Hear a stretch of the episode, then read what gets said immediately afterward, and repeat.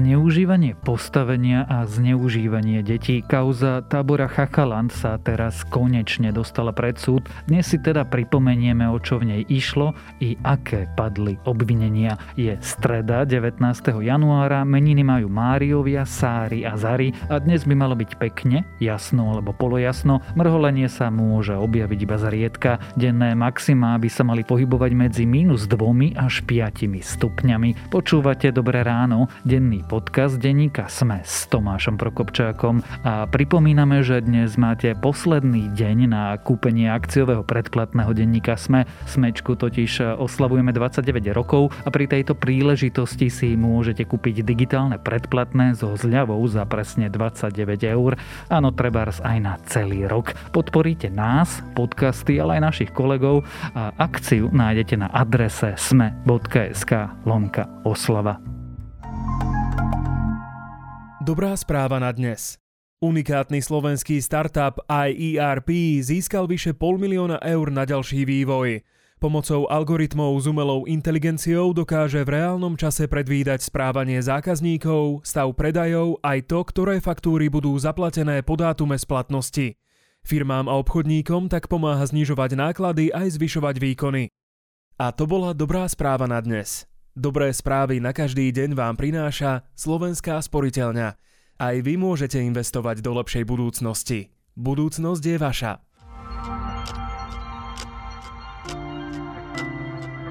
A teraz už krátky prehľad správ. Prezidentka považuje návštevu generálneho prokurátora v Moskve za nevhodnú. Za ešte horšie však Zuzana Čaputová považuje to, že Žilinka ani následne nepochopil, prečo bola táto cesta vnímaná ako problém. Generálny prokurátor sa v Rusku zúčastnil oslav výročia tamojšej prokuratúry. Koalícia jeho cestu kritizovala.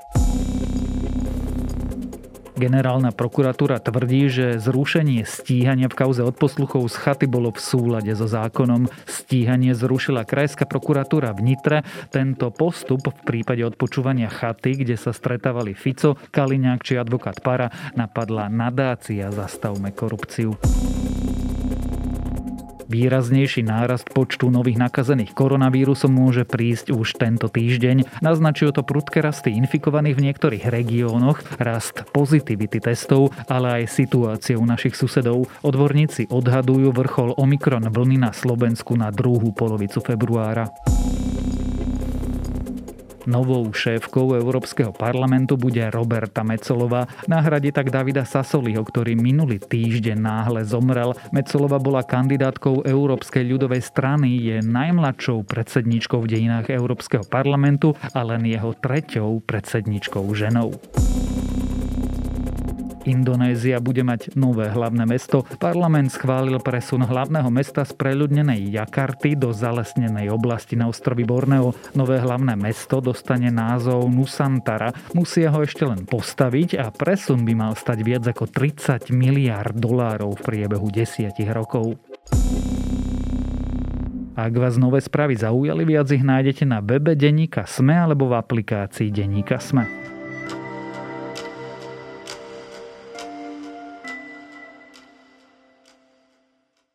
Kedy si tvrdil, že sú to nezmysly a niekto chce uškodiť taboru Chachaland. Teraz obžaloba hovorí, že hoci dievča nemalo ani 15 rokov, Roman Paulíny so svojou zverenkyňou z tábora Katarínou Danovou nadviazal milenecký vzťah a je tak obvinený zo sexuálneho zneužívania. Kauza, ktorú pomáhal rozkrývať aj denník SME, sa teraz konečne dostala pred súd. Čo sa tam dialo, ako súd prebiehal a ako môže celý prípad skončiť, sa budem rozprávať s reportérom denníka SME Romanom Cupríkom.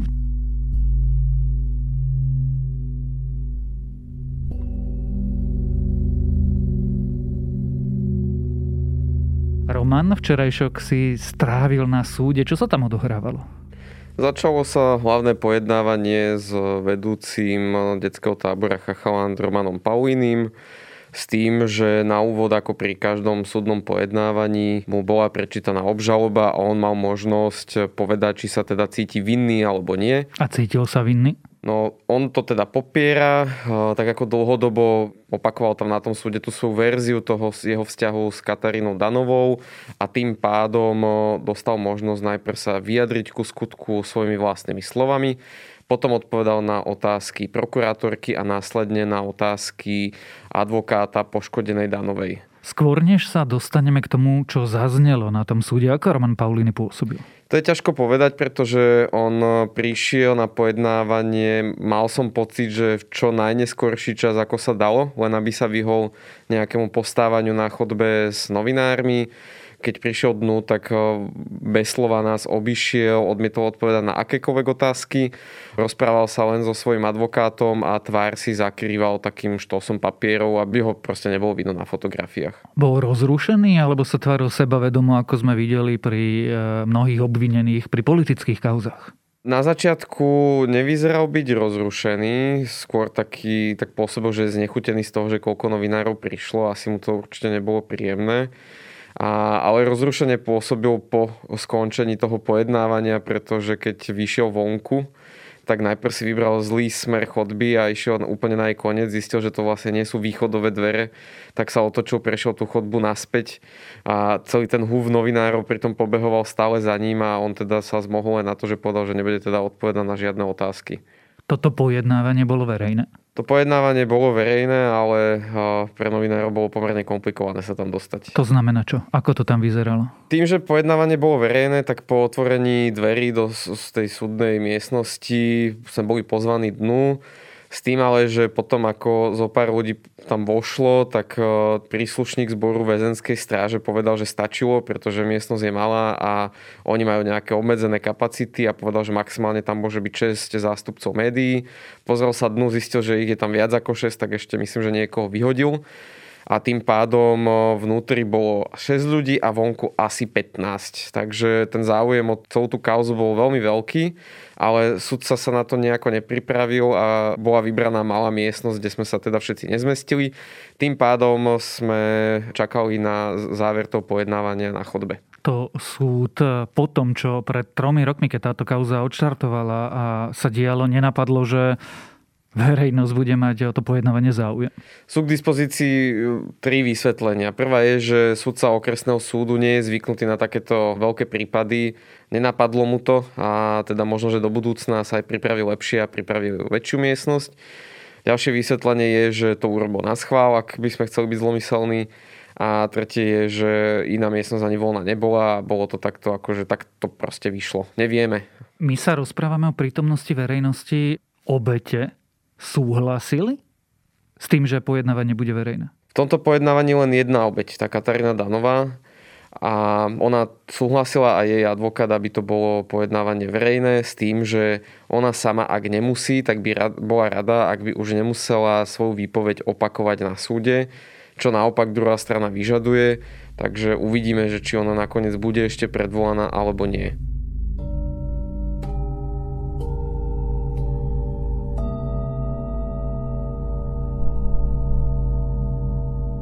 Prejdime k tej vnútornej podstate, ako sa Paulíny obhajoval.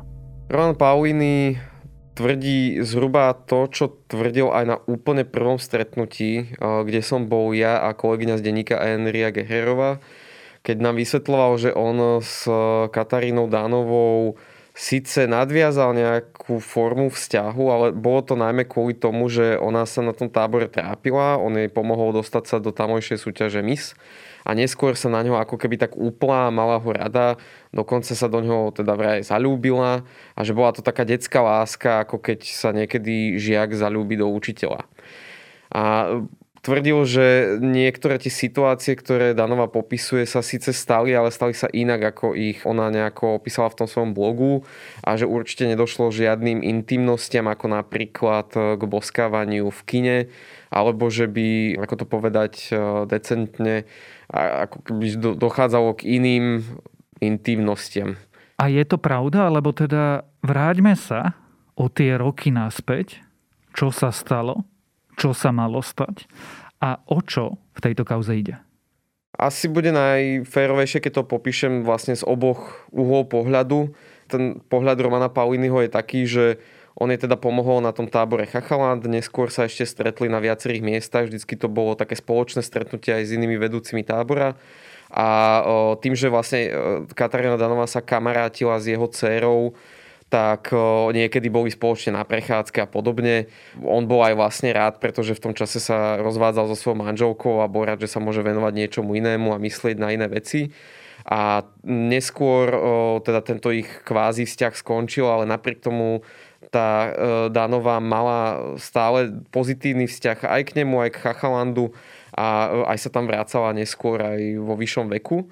A bol teda veľmi prekvapený, že sa Katarína rozhodla napísať e, blog na portáli Náš kurník o tom, že ju zneužíva vedúci tábora. Vtedy ho síce nemenovala, ale médiá rýchlo prišli na to, že teda myslí jeho. Druhý pohľad je ten, ktorý nám vyrozprávala samotná Katarína a ktorý porozprávala aj počas výsluchu vyšetrovateľke.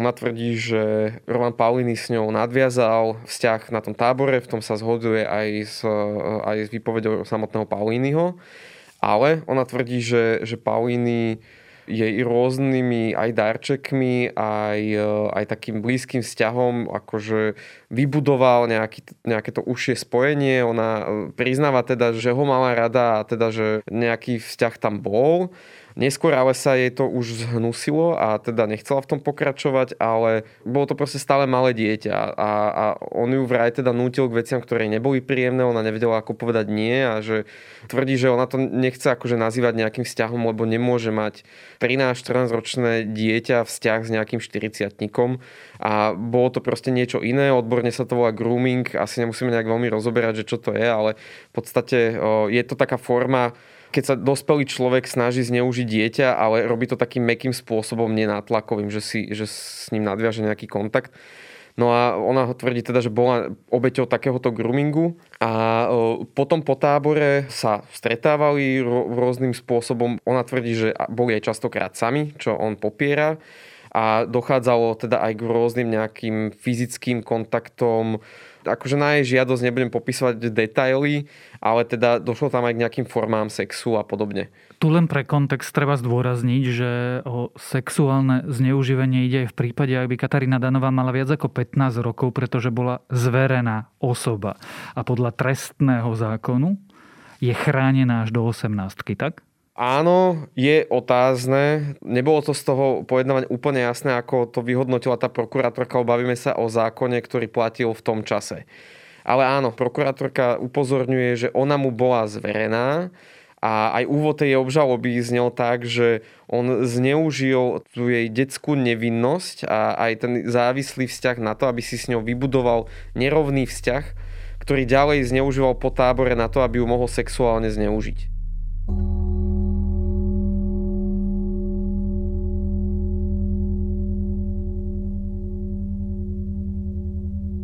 Tak toto ale vyznevalo do tohto okamihu ako slovo proti slovu, ale ono to nie je slovo proti slovu. My aj prokuratúra majú ďalšie dôkazy, ďalšie svedectvá.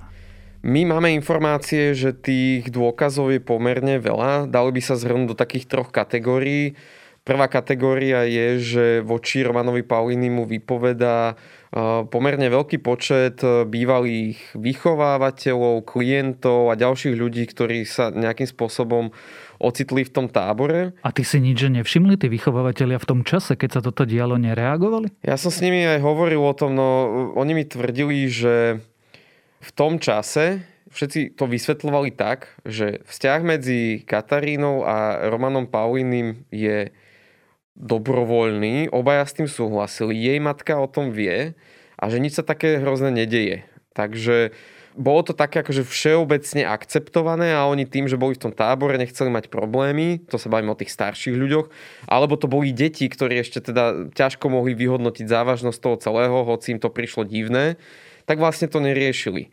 Čiže takýmto spôsobom mohlo nastať naozaj to, že aj keď celá tá ich komunita o tom vedela, tak nikto nepovažoval za potrebné to nejako nahlásiť policii. A teda tie dva ďalšie druhy dôkazov? Tak o, tam už ide o nejaké vecné dôkazy. Jedna skupina sú, je rôzna zaistená komunikácia medzi Romanom Paulinim a inými dievčatami, medzi nimi je aj Katarína Danová.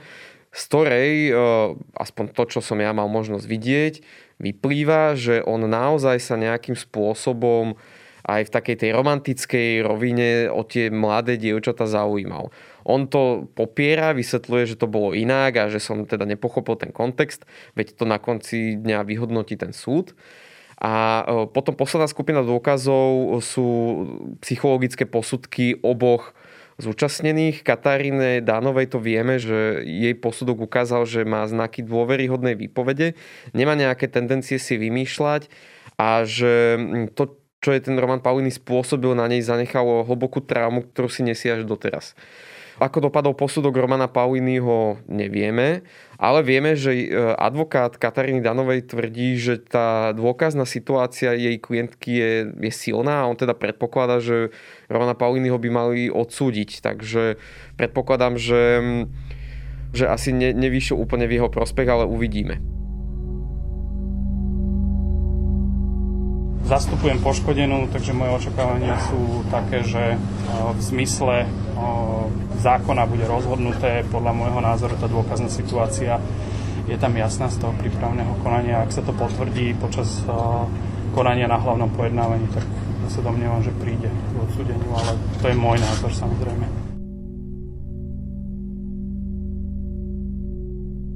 Pred pár vetami si naznačil niečo ako vzorec obeti bolo viac? My sme sa spojili s viacerými obeťami, ktoré boli v Chachalande. Niektoré nehovorili len o Romanovi Paulinim, ale aj o iných vedúcich. V súčasnosti je to tak, že niektoré tie stíhania boli zastavené napríklad kvôli premlčaniu a iné by mali pokračovať. Ťažko ešte povedať, nemám k tomu odpovede, ale v najbližších dňoch by som o tom chcel publikovať článok. Medializované informácie o tejto kauze sa objavili pred tromi rokmi. Prečo? Súdu trvalo tri roky, kým vôbec zasadne. Nejde o úplne jednoduchú kauzu, kde by stačilo vypočuť troch ľudí a je vybavené. Treba zase uznať, že tá vyšetrovateľka musela vypočuť, že desiatky, reálne desiatky ľudí a to nie je jednoducho, lebo s každým si treba dohodnúť nejaký termín. Predvolacích ona má popri tom aj inú robotu, iné prípady. A zároveň e, dlho sa čaká aj na posudky. Niekedy to naozaj môže byť až rok, čo je smutné, ale v tomto štáte to takto funguje. Na druhej strane, 3 roky, aj napriek tým veciam, čo som povedal, je strašne veľa. Lebo viem si predstaviť, že pol roka trvá vypočúvanie svetkov a zhruba rok čakanie na tie posudky.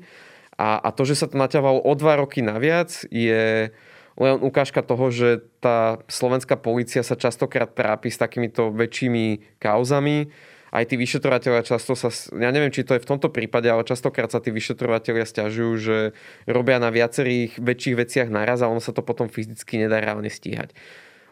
Bližšie detaily, že prečo sa to až takto naťahovalo, neviem povedať.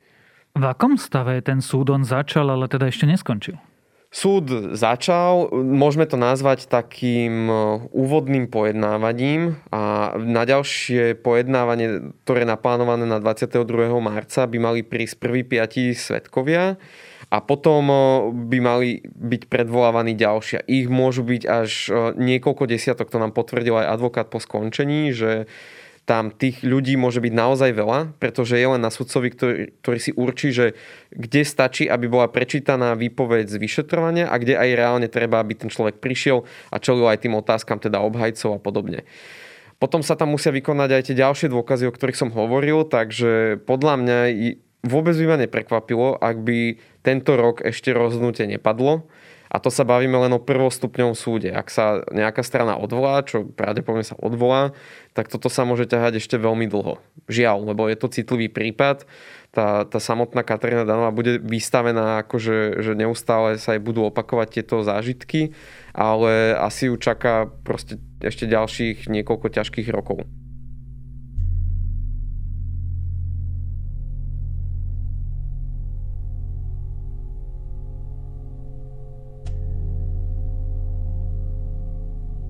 Viem si predstaviť, že toto všetko je extrémne nepríjemné pre obete takýchto trestných činov. My ich nejakým spôsobom chránime pri celom tomto procese vlastne dokazovania a zisťovania, ako to celé bolo. Ona prvýkrát na výsluch ešte v roku 2007 prišla bez rodičov, bez psychologičky. Začali sa aj vypytovať teda, že či Ona vie o tom, že by Roman Pauliny niekedy niekoho zneužil. Totižto v tom čase na ňo bolo podané anonymné trestné oznámenie, že má takýto blížší vzťah k nezletilým dievčatám a policia dostala tip, že Katarína Dánová by mohla byť jednou z nich. A ona sa ho vtedy zastala. Ona vtedy povedala, že nič také sa nestalo. A dnes to vysvetľuje tým, že ona v tom čase stále bola ešte mladá, úplne nerozumela tomu, že čo sa udialo a aj jej samej, kým si vôbec priznala, že bola zneužitá, trvalo dlhé roky, čo je podľa odborníkov úplne normálne. Aj v tomto denníku sme to viackrát vysvetľovali, že prečo je to tak.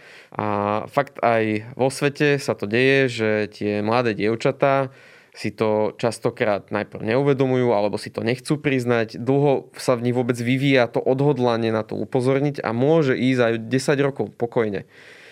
No a nejaký podobný prípad nastal aj pri tejto Kataríne Danovej, čiže ona sa ho najprv zastala a potom pred tými troma rokmi na radu psychologičky, že by mala na tento prípad nejakým spôsobom upozorniť, pretože aj jej samej sa uľaví, tak napísala o tom anonymný blog. Nebolo jej cieľom to, aby sa spustila takáto veľká kauza, iba napísala blog. Lenže keďže nás novinárov to zaujímalo a keď sme zistili, že ide o naozaj jeden z najpopulárnejších detských táborov vôbec na Slovensku, tak z toho vzniklo to, čo, čo vidíme teraz. A aby som sa vrátil k tej otázke, či ich môžeme nejako chrániť, tak ono sa to už odvtedy zlepšilo. Teraz už musí byť pri takýchto výsluchoch psychológ. A takisto už sme asi pred dvoma rokmi zriadili aj také špeciálne výsluchové miestnosti pre malé deti, ktoré vyzerajú ako taká detská izba, aj tá možno kamera, mikrofón je skrytý za stenou a podobne. Čiže nastal v tom nejaký posun, ale v tom čase, keď Katarína Danová bola s týmto kauzou konfrontovaná prvýkrát, tak sme ešte takéto vymoženosti nemali.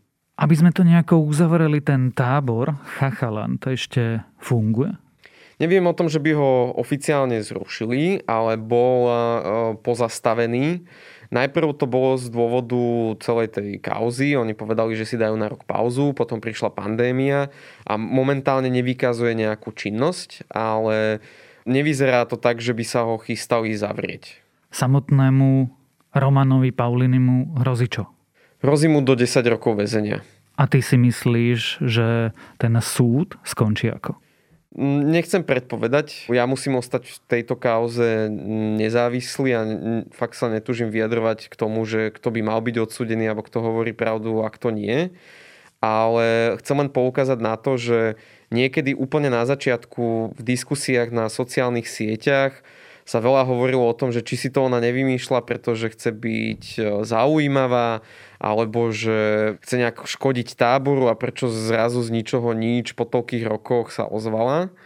A teraz sa ukazuje, že má na svojej strane pomerne veľký počet klientov a vedúcich z tábora Chachaland. Má posudok, ktorý hovorí, že nemá nejakú tendenciu klamať. Vedela ukázať konkrétne časti komunikácií, kde, z ktorých vyplýva, že ten Pauliny sa tam bavilo o nejakých vzťahoch s dievčatami.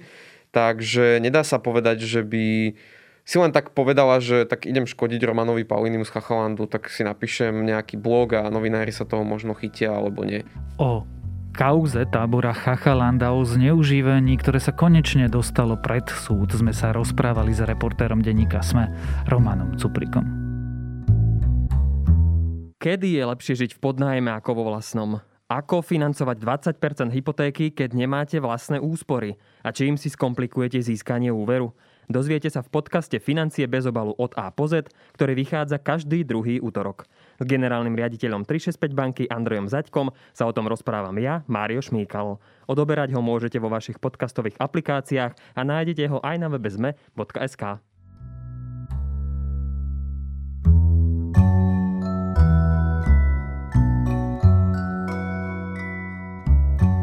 Slávny komik Sandman má niekoľko nepriamých súrodencov. Mike Carey napríklad dostal na stôl Lucifera a spravil sériu komiksov s touto skvelou postavou, ktorá má našťastie len prámalo spoločného s inak príjemným seriálom na Netflixe, no jeho komiksové veličenstvo Neil Gaiman jeden spin-off vzal aj do vlastných rúk a výsledkom sú dva staršie grafické romány so smrťou a to je moje dnešné odporúčanie komiksy Smrt, vysoká cena za život a najlepší čas tvojho života sú výborné ako napokon gejmen vždy. A to je na dnes všetko. Ako vždy aj dnes dávajte na seba pozor. Počúvali ste Dobré ráno, denný podcast denníka Sme s Tomášom Prokopčákom a keďže je streda, dnes pribudnú aj podcasty plné vedy Zoom, vedátorský podcast a Klima podcast, tentokrát o svrčkovej múke a o jedle budúcnosti.